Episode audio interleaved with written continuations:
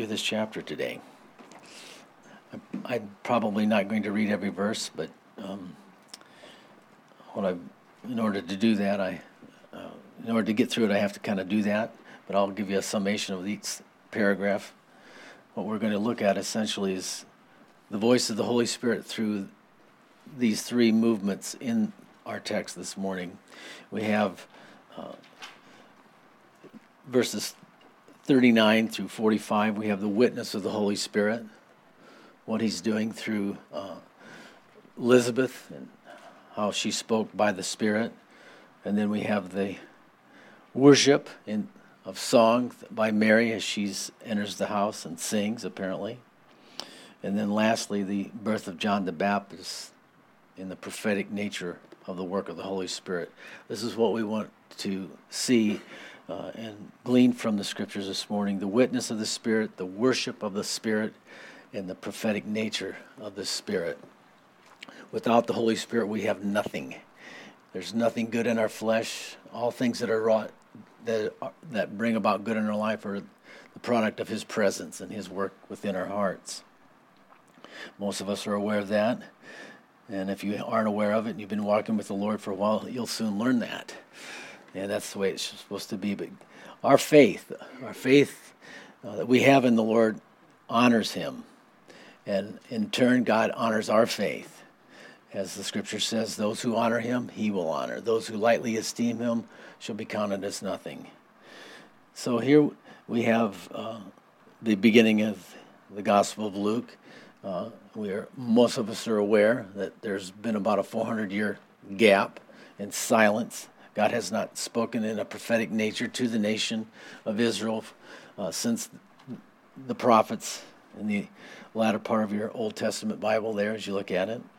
Um, 400 years. It seems like a long time. None of us live to be that age. Think about our nation. Our nation is just under 250 years old, so we still have another 150 years plus to make it to the 400 year mark. 400 years is a long time, and God has not spoken in a prophetic way, but He has left in the scriptures and he has left it there for the faithful to glean and to exercise their faith and trust. You know, the nation of Israel was to live by the promises of God, and they were trusting Him for for the major, most important major event that was to unfold in their history, and that was the coming of the Messiah, the long-awaited promise of God's deliverance. But it was more than a deliverance from the on the physical level; it was to be a deliverance more importantly, from the spiritual level, the deliverance from the power of sin over the human heart. Israel was being challenged by God at this time to live by the promises of God. It's the same in the church today. We have not had any prophetic revelation since the first century. There are those who have become impatient with God and sort of made up their own scriptures along the way, and we have various cults uh, trying to posture themselves as being authoritarian but not so. God, in the last days, has spoken through his Son, Hebrews 1. He is the express image of the Father. God has anything to say, he's going to say it through the voice of Jesus Christ. He is all that we need. We don't need any more revelation. We just need to believe and trust God in the revelation that he's already given to us. What is in the Bible, and there are people that criticize the Bible. Well, the Bible's been tampered with. We don't have all the. You have enough. There's plenty there that you're not doing. So just work on what you know. You'll be fine. Study the scriptures. You'll be fine. Pl- he's not silent, he has spoken. There's a story some time ago. Um, some missionaries in Botswana. Uh, they were there for about 400 years. 400 years, about 10 years. but they were one of the exceptions to living a long life, I guess. but as the story goes, they were there for 10 years and not one single convert. Now, I don't know about you, but that's, that's just rough sledding for anybody. And so the missionary board, you know, thinking, you know, you've been there a long time, not much fruit, might consider moving on to something else. And sometimes that is God's plan, that is His purpose. Uh, but the thought of them leaving their post just grieved them. They really felt that God wanted them to continue on for a time longer and that He would answer their prayers in due season. And so they stayed for another year, a couple years, and yet no fruit. And then one day, someone, a friend of theirs from England, contacted them and asked them, Look, hey, I'd like to send you something. What do you want? What can I send you? Just wanting to encourage them in the work and, and all. And uh, the answer says, You know, if you could send us a communion set, just a set of, uh, of things to be able to serve communion. And so they uh, were sent this. Sometime uh, before the communion set arrived, uh, they had a convert, and then another convert. And there were six people assembled, and they wanted, had been preparing to have communion with whatever they could find. And lo and behold, this communion set from England arrived, and they were able to uh, set up the that's faith. God honors faith. They were trusting God in this last. What do we need? Isn't that incredible? You don't have anybody converted, and yet you're praying for, Lord, you know, we'll take the communion set because we're going to need it. That's just blesses my heart. See, that's the kind of faith that we're to put in God, and that's the kind of faith that God honors. And this really is sort of reminiscent of what we see here. Think of the faith that Zacharias and Elizabeth had. And then think about the faith that they had even after having this encounter with Gabriel, the angel, to tell them, look, God has heard your prayers. What you've been praying for, it's going to happen. And, and, and, and by the way, just because you didn't believe, um, you're not going to be able to talk anymore. I don't know if he asked for that, but he got that. It gives an encouragement. We need to walk by faith and trust God, right? Mary didn't fall into that ditch, did she? Oh, wow. Well, I've not known a man. How's that supposed to happen? How am I supposed to have a child? oh well, well, whatever. Okay, that's what you say. Let's just go for it. You know, I mean, different responses. But the whole idea is that these men were and women were godly people. They loved the Lord, and God has recorded this for you and I, not just to read. Oh, nice little Christmas story.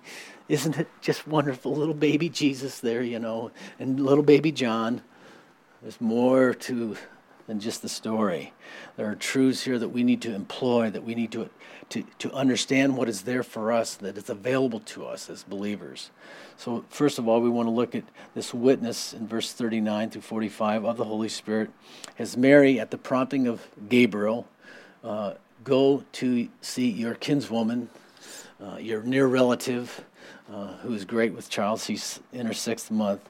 And so as she goes there, this is where we pick the story up.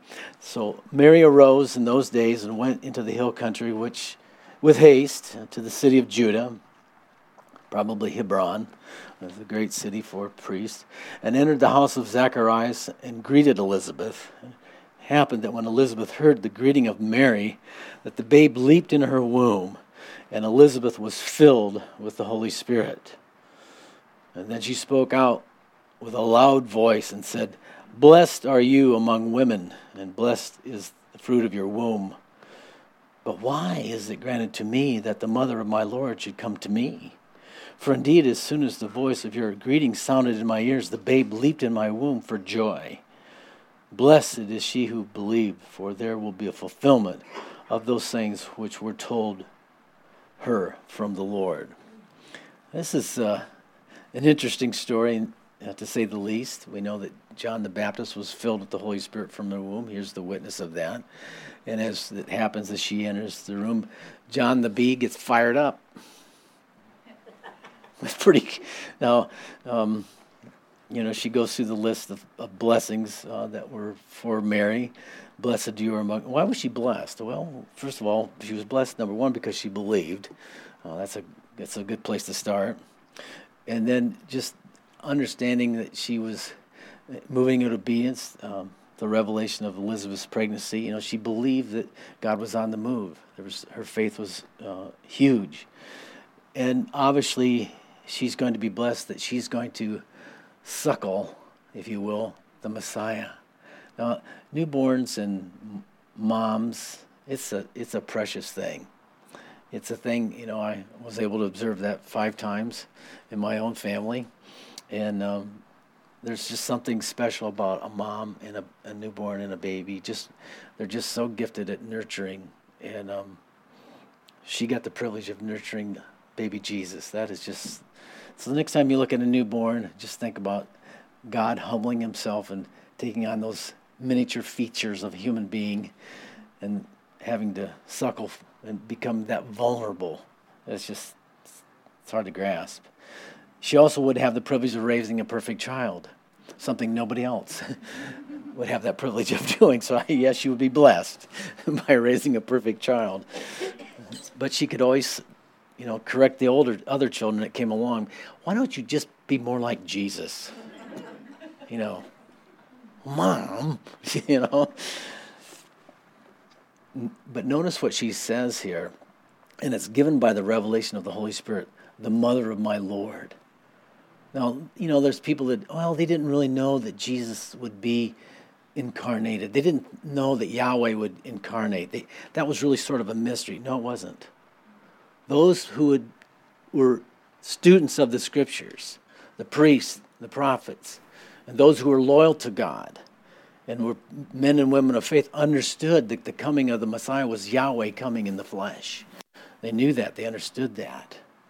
And so this was not a this is just a witness of the Holy Spirit showing her, revealing to her that truly what the, the child in Mary's womb was indeed Yahweh taking on flesh.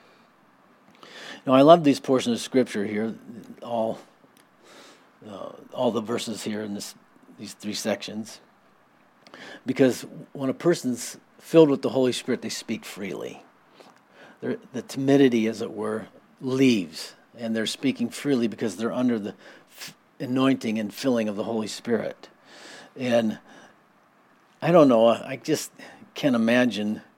Well, first of all, having a baby jump in your womb would be, it might be unnerving. I don't know, ladies. I mean, I used to get pretty freaked out when I put my hand on my wife's stomach and, you know, the guys or girls were moving. Whoa. Like, wow, that is but to jump, I mean, how much room is in there? Got a trampoline in there? I mean, what's going on? I mean, whoa! what if she jumped? but I want to look at the baseline here. There's a few things that I think are important in regards to the witness of the Holy Spirit. And, and this is what should really happen in our lives. This is the evidence of the work of the Holy Spirit in our lives. And so to begin that Let's get to the baseline. Are you filled with the Holy Spirit? Do you have the Holy Spirit?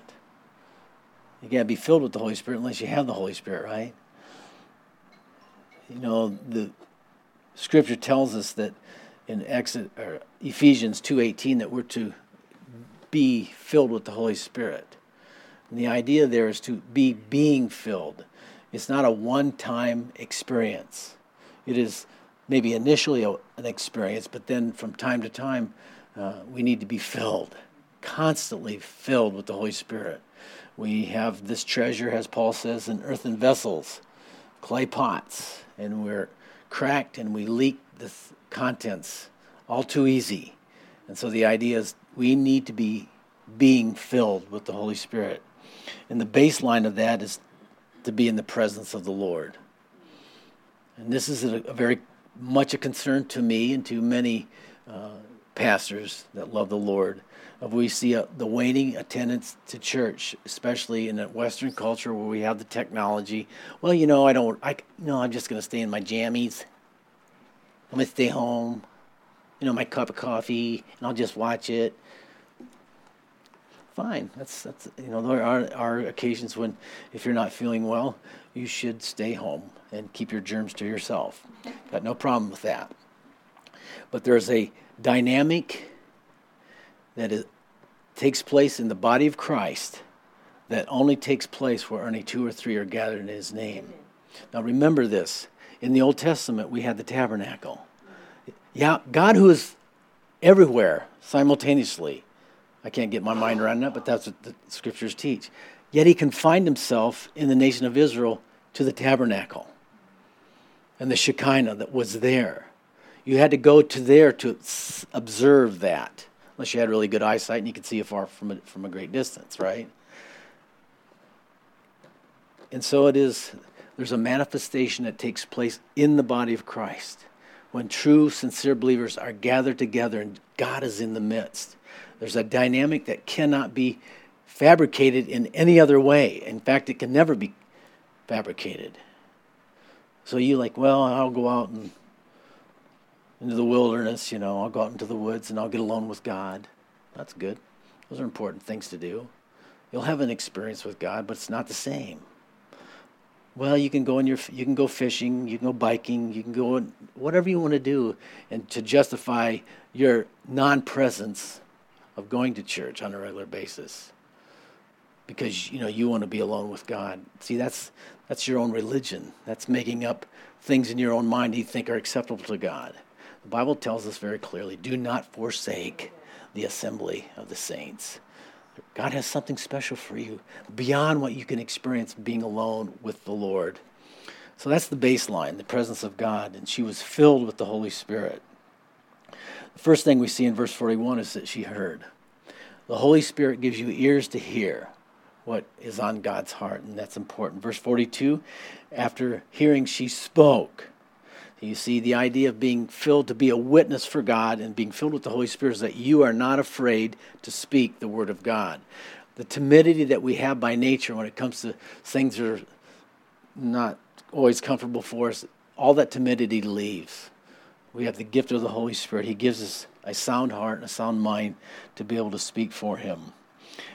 See, the Holy Spirit wants to use you as a mouthpiece because God doesn't want to be silent. He wants the world to know, He wants the world to understand that Jesus Christ came, lived among us, died for our sins, was buried, and that He rose again, and that they can have eternal life through the gift of God. And we are His witnesses. We're to take this message throughout the world. Verse 42 and 43 she was giving, given understanding she understood by the Spirit of God that Mary was carrying the Messiah. Flesh and blood did not reveal that to her, the Spirit of God. Aren't you glad? Having the Holy Spirit, being filled with the Holy Spirit, gives you understanding. I don't know about you, but ignorance is not bliss. We need to know that we know that we know. The Holy Spirit can deliver that to us when we're filled with the Holy Spirit. Verse 43 She was humbled this is what this is the work of grace in our lives. We are taught humility, honesty, brokenness, and contrition before God by the work of the Holy Spirit. How is it that God would recognize me? How is it that the mother of the Messiah would come to my house? Yes, God does condescend to the level of fallen human beings, and He interacts with them because He loves us. We're humbled by His presence. This is something I think is an important thing to understand and know that our relevance as human beings is not confirmed by what we say or what we do. How many people are there? They find their identity in their work, in their occupation. That's really a sad thing. See, our relevance doesn't come from what we do or what we say. Our relevance comes because God loves us and that he acknowledges us as his children before him. My life doesn't become important because I'm a pastor, a husband, a father, or even a builder. It's nothing to do with what I do, it's who I belong to. What I do doesn't define me. Innately, we all want our lives to matter. And so that's very natural for us, and we're very prone to think that, so if I do this, then now my worth, life is worth something. My life really matters.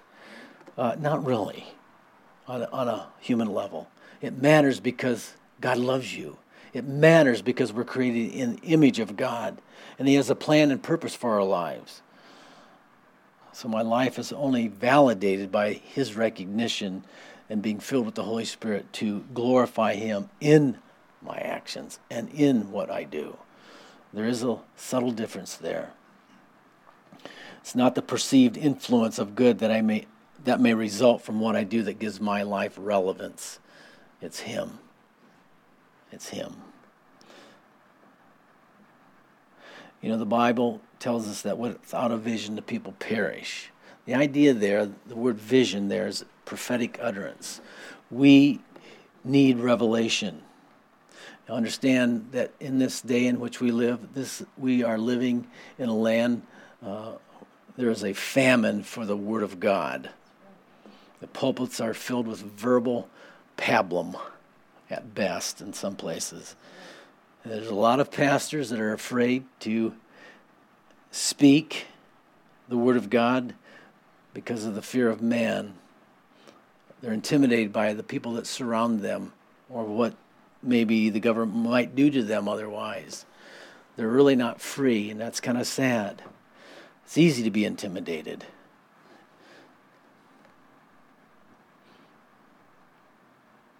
Obviously, what's taking place today is, an un- is unprecedented. The devil, as we can see pretty easily now, with, doesn't take a whole lot of discernment.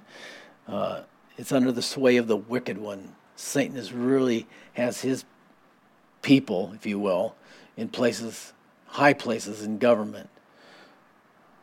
There's a lot of deception. This calling of a great reset, you know, we've got to have this great reset because of the climate.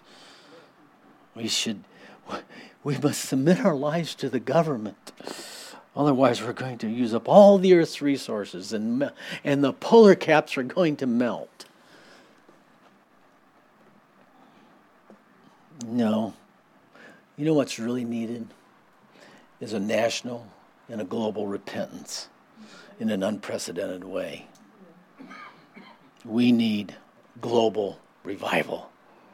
We need God to come and visit this planet in a special way, on a massive scale. We need revival. And what it will take is a filling of the Holy Spirit in the church of Jesus Christ to accomplish that. Not by might, what we do, not by power, our human ability, but by my Spirit, says the Lord. This great mountain shall be removed. That's the only way this mountain of confusion, this stronghold of the enemy, will only be removed by the power of the Holy Spirit within the church of Jesus Christ. And that will come on a basis individually. Individually, we must experience the presence of God. That is the power of the witness. Now, secondly, verses 46 through 56, we have the, the song of Mary, the Magnificat, as it's often referred to. And I think this is an important part of the work of the Holy Spirit, that it brings forth worship into our lives. To keep the embers of God's fire burning within our hearts, we must be continually worshiping Him, drawing close to Him, giving Him His worth, His value. That's what it really means worth. Giving God His worth. Is he worth our time? Some people don't think so. They don't bother to go to church. They don't see that being significant to just lift their voice and worship God and express their love to Him with the rest of the brethren. Is God worth that? Is He worth your money, your hard earned by blood, sweat, and tears, the funds that you earn to provide for your family? Is He worthy of a portion of that? We all have to answer these questions. What is God worth? How much is God worth to you, to me? Mary responds with adoration. She says here, and I'll just read through. This is powerful. This is a powerful song. Obviously, she's gleaning from some of the, old, maybe some of Hannah, and and some of the um, songs that were sang uh, in the Old Testament. Mary said, verse 46, "My soul magnifies the Lord. My spirit has rejoiced in God my Savior. For he has regarded the lowly state of his maidservant. For behold, henceforth all generations will call me blessed. For he is mighty. He who is mighty has done great things for me, and holy is his name. And his mercy is on those who fear him from generation to generation. He has shown strength with his arm. He has scattered the proud in the imagination of their hearts. He's put down the mighty from their thrones and exalted the lowly. He has filled the hungry with good things, and the rich he has sent away empty. He has helped his servant Israel in remembrance of his mercy. He spoke to our fathers, to Abraham, and to his seed forever. Mary remained with her, Elizabeth, for three months and then returned to her house. But let's look at the work of the Holy Spirit through this filling of Mary. Her soul magnifies the adoration that she had for Yahweh, the special favor that was upon her life. You, that, this is the gift of God. It is a special favor. You have that. Oh, no, I don't. Yes, you do. We come to God on the basis of grace. We are made worthy to have the Holy Spirit because of the blood of the Lamb. And think no less of yourself than that. That is just pride that would resist the gift that God desires to give us. My soul magnifies the Lord. God help us to adore our Savior more and more. But then she says, My spirit rejoices in God my Savior. The praise that should come from our hearts that have been set free and forgiven. Think of the salvation that we have, the strength that we receive, the recognition of His love and compassion in our lives, His mercy when we absolutely rebel against Him or make mistakes. He's so merciful. That's who He is. And He ministers to us on the basis of His grace. You ever think about the difference between your soul and your spirit? Now, there are those who sort of want to combine that, we're just one. It's the invisible, immaterial part of our being that we cannot see. I can only see your body, you can only see your flesh, I can't see your soul, I can't, you can't see my spirit. But the Bible uh, says that we are trichotomous in that sense. Um, if you pull up guys. Uh, 1 Thessalonians 5.23. Uh, this is sort of a proof text for that. First Thessalonians, if you're taking note. 5, 23 and 24. Now may the God of peace sanctify you completely, and may your whole spirit, soul, and body be preserved blameless at the coming of our Lord Jesus Christ. He was faithful. He who calls you is faithful, also will do it. Hebrews 4:12. For the word of God is living and powerful, sharper than any two edged sword, piercing even to the division of soul and spirit, and of the joints and marrow, and a discerner of the thoughts and intents of the heart. So here we have that breakdown of who we are. Our soul, your soul, is who you are. It's your personality. There's nobody else like you. And my wife says, Amen. I'm glad there's only one like you. no, there's nobody else like you you are you. Your spirit is your ability to commune with God. You communicate with God and commune in your heart through the Spirit. And He puts the Spirit upon every soul that's born into this world, a part of Him. And so we become eternal. The Spirit makes you and I eternal beings. Whether that Spirit is separated from God or whether it's been made alive through being born again through the blood of Jesus Christ. We have eternal existence. Of course, we are all familiar with the body and its appetites. How can we not know that? But having a physical body gives me the ability to communicate on this earthly physical realm. And just having been born again, now I can commune with God in the Spirit and hear His voice. His Spirit bears witness with my spirit. It's a wonderful thing and gift that God has given to us. It's important to understand that. Uh, secondly, uh, well, thirdly, I guess, from adoration and praise to thankfulness, he has regarded his maidservant. Isn't that amazing that God actually cares about you? That's not an overstatement. It's probably understated. God cares. He cares about the problems you carried through that door this morning and when you sat down in that chair. God cares. He wants you to cast all those cares upon Him because He can handle it. You can't alone, nor does He want you to bear it alone. He regards you. And she is thankful. She expresses her thankfulness. People that are filled with the Holy Spirit are, are thankful people. This is one of the things in Romans 1 that's mentioned that, that really brings forth the judgment of God. They were neither were they thankful. Think about the wealth the food and the luxuries and the comforts that we have in our nation. And we saw those pictures this morning of how the third world countries live. And if you've been on mission trip, you get it. Especially in our nation, we are glutted with luxuries. Wow. God has been so good to us. We need to be a thankful people, but it seems and appears the more we accumulate, the more we have, the less thankful we become. And that's really sad. But having the Holy Spirit will give us a constant reminder how we need to give thanks to the Lord. If you find yourself having too much stuff, just start giving it away.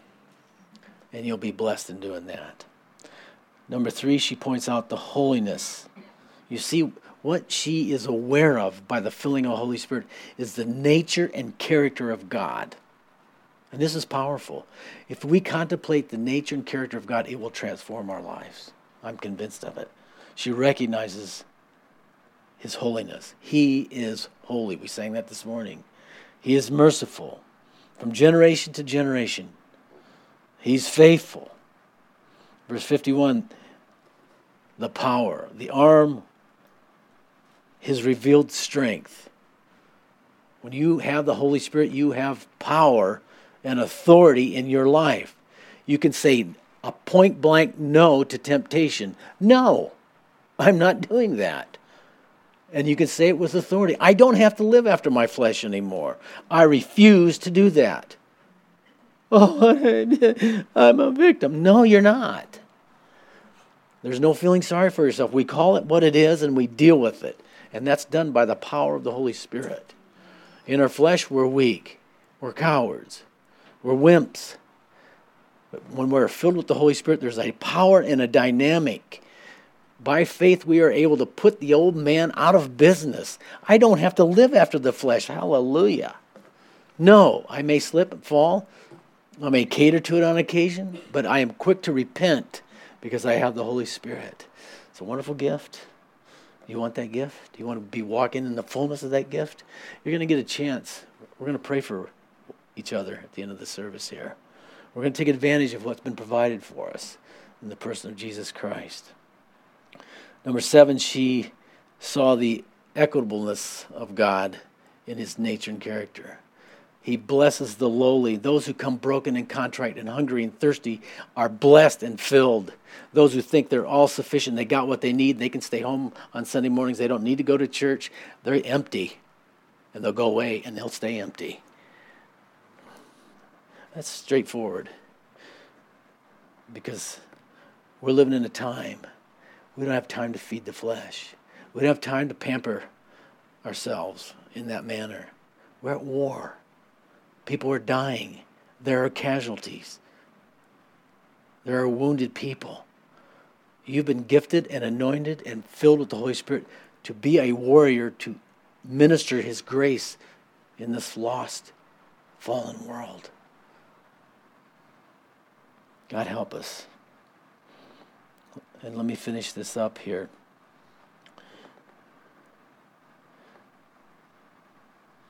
In verses 57 through 80, we have this, and this is where it's going to be difficult to cover all these verses uh, by reading them all. Uh, John is born, uh, as naturally, friends and family rejoice. We just had a new addition to our family, and that's a pretty cool feeling. Wow, new life. Get to meet a new personality, a gift from God. In this case, the Word of God is fulfilled. Um, the barren woman, uh, the barren womb that Elizabeth had was filled with a child, and he came forth, and everybody was rejoicing for the mercy of God. They named him, as Zacharias was told that they should, John, the grace of Yahweh. Yeah, old folks, God still uses older folks, and it's amazing. But as a result of the name Zacharias utters an incredible prophecy as a witness. Now, you see how, as we've gone through this, uh, Elizabeth has a witness, the worshiper is Mary, and now we have uh, the prophetic utterance of Zacharias is also a witness. You see, there's a lot of overlap here. The Holy Spirit does the same thing in his work in each and every individual. His says here that his mouth was opened. Elizabeth spoke. We are witnesses. That is part of the reason why God gives us His Spirit because He knows by nature, our natural inclination is to keep our mouth shut. I don't want to make any waves. Do you think I want to say everything that I say up here? I know there are times when I say things like, man, I, sh- I don't know if I should have said that. Well, that's not going to go over so good. I know that. I know that. And I'm not trying to be rude or mean in any way. But there's some truths that must be spoken in love. Because unless we repent, we're not going to receive all the blessing that God has. As a parent, we speak hard things to our children. We say hard things sometimes because we want them to grow and to develop to become all they can become. And this is really so. As, and I, you know, you quickly learn this as a parent, as a Christian parent, anyway. That is, I'm parenting these little people that God has given me my God is parenting me. And in a sense, as a pastor, I'm being pastored and ministered to and parented by God as a pastor. And in some sense, I'm parenting the family of God in his place. And so some things are hard to say, but they need to be said. Because if they're obeyed and there's faith expressed, great things are going to happen. There's going to be joy. There's going to be worship. There's going to be glory and honor brought to God, and that's what it's about. He praised, he opened his mouth and he praised God. Isn't that great? When did God we just open our mouth and praise God? And then it, and so uh, the result of this is that, that fear came upon the neighborhood. Uh, that's an important thing. The fear of the Lord. It was like, whoa, man, this is like, what's going on here, man? The guy's been mute for nine months and then now he talks. what's God doing here? I think the fear of the Lord is such an important thing in our lives. It is the awe and respect. Uh, some of us, maybe, if you, let's say if you're struggling with, I know I just don't have enough fear, enough respect. I just wish I respected God more. And in your flesh, none of us, I mean, it's just a fleshly thing. And we despise authority. We're, we want to do what we want to do. I think one of the best things to do, and I, I try to do this really often, is go out early in the morning hours or when it's dark out and just look up at the sky. Get a grip of those stars. They've been there a long time, by the way. Or when the sun rises or the moon's hanging out there, you look up there and you see that firmament and it just puts you right in your place. I'm a nobody. I'm not relevant in and of myself. And then when you start thinking scripturally and you look up and you realize that he calls all those stars by name, and he holds it there, he sustains everything. And we don't we even know, we don't even, you know, just by people, mariners, and all the other things that go on in the ocean, we have no idea the life that's in the deepest depths of the ocean. We haven't been able to search even a bit of that in our explorations. But when you start looking at creation, it, it just should just completely arrest your thoughts of self and just think how awesome and incredible our God is.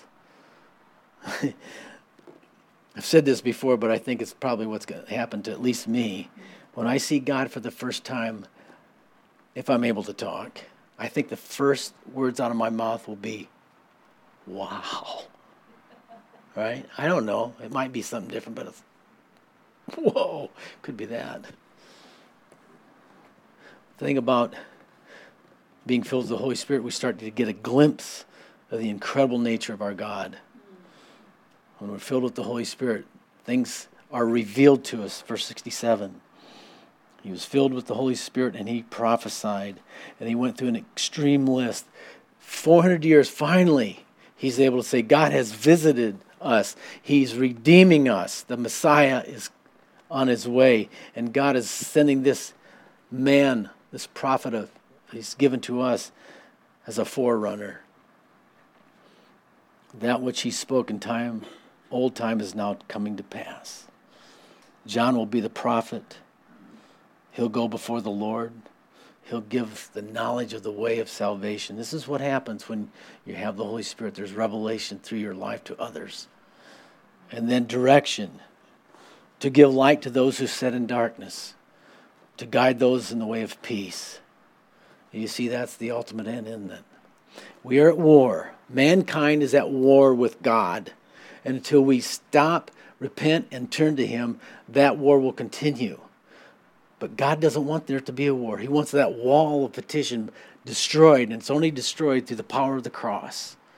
And when the cross is, and the truth of the crucifixion and the sacrifice that was made for us is employed in our hearts and our lives, and the result of that is peace. I'm no longer at war with God. He loves me, and I now love him. And this is a wonderful experience for all of us. But this all happens by the Holy Spirit. When we think about the contrast of those who are saved and those who are not saved, we are given an illustration of what happens or what should happen right out of the gate in Genesis. We have Abel and we have Cain. We have those who are willing to submit to God's way, Abel, and understand that he was a sinner that needed forgiveness. But then we have a self righteous man who's not offering his gifts in faith, but thinking that his offering, the works of his hands, are sufficient for him to have his sins forgiven. One was received and one was rejected. One was freed from his sin and forgiven. One was retained his sin and it began to rule over him to the point where he murdered. You see what happens if we come to God on his level through the precious blood of Christ. We're accepted. We're received. We get the gift of the Holy Spirit. There are those who resist. And they, as it says, they walk away empty. So we're going to take some time now. The fellows are going to pass out the communion. And we're going to take a few minutes to comp- contemplate our relationship individually before the Lord. Now, you know, like nobody else knows, about your personal relationship with Jesus.